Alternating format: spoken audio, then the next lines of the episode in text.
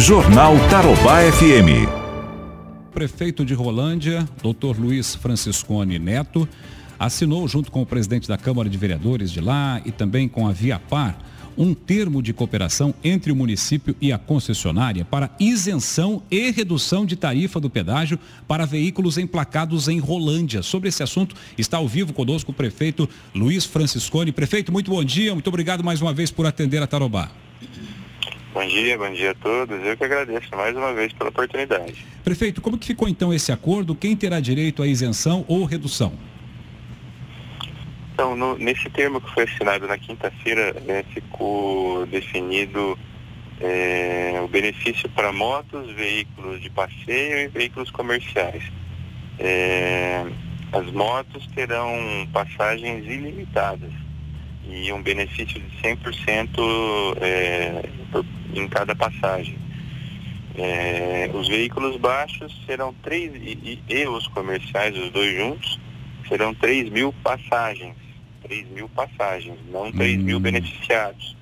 Então, se você é, pensar em uma média aí de duas passagens por dia, então dará em torno de 70 pessoas beneficiadas é, com, essa, com um desconto de 79% na passagem para os veículos baixos e 74% para os demais, caminhões, caminhonetes, etc.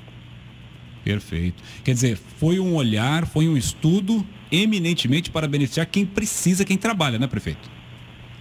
Sim, é, nós sabemos que tem um número de, uma quantidade de pessoas que utiliza, é, que trabalham, que estudam, enfim, na cidade de Arapongas e que passam pela, pela praça de pedágio todos os dias. É, a ida e a volta pelo menos duas vezes ao dia. Então, eu acredito que é, esse, esse, essa quantidade, né, principalmente de motos, né, que vai ser um número limitado, é, mas também para os caminhões e caminhonetes aí que fazem, de repente, algum, algum trajeto no sentido comercial, é, acredito que vai ajudar bastante, né? Não, talvez não seja um número que, que, que a população gostaria, mas eu acho que é, já chegou em uma quantidade que vai beneficiar Certo. Essa demanda, prefeito, ela já estava sendo desenhada ou ela pediu uma certa urgência por conta da crise? Eu, eu, essa, esse, essa discussão, né, essa conversa com a Viatar já vem de bastante tempo.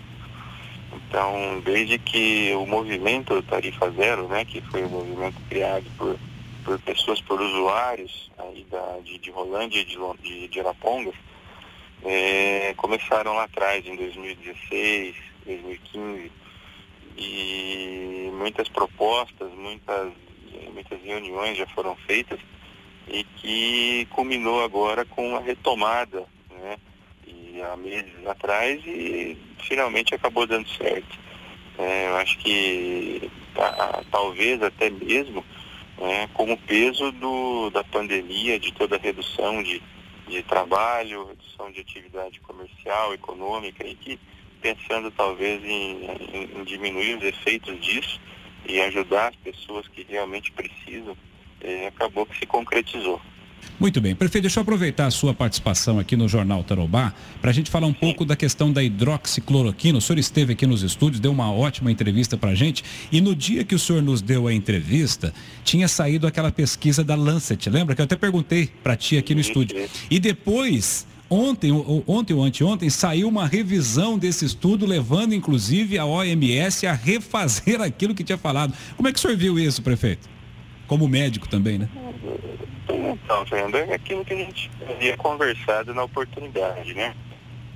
E sempre é, a gente, a gente esquece às vezes de voltar lá para o básico, né? Lá para eu que sou médico, por exemplo, eu sempre falo, a gente muitas vezes em situações como essa a gente tem que retornar lá para as cadeiras básicas do, do curso de medicina, né?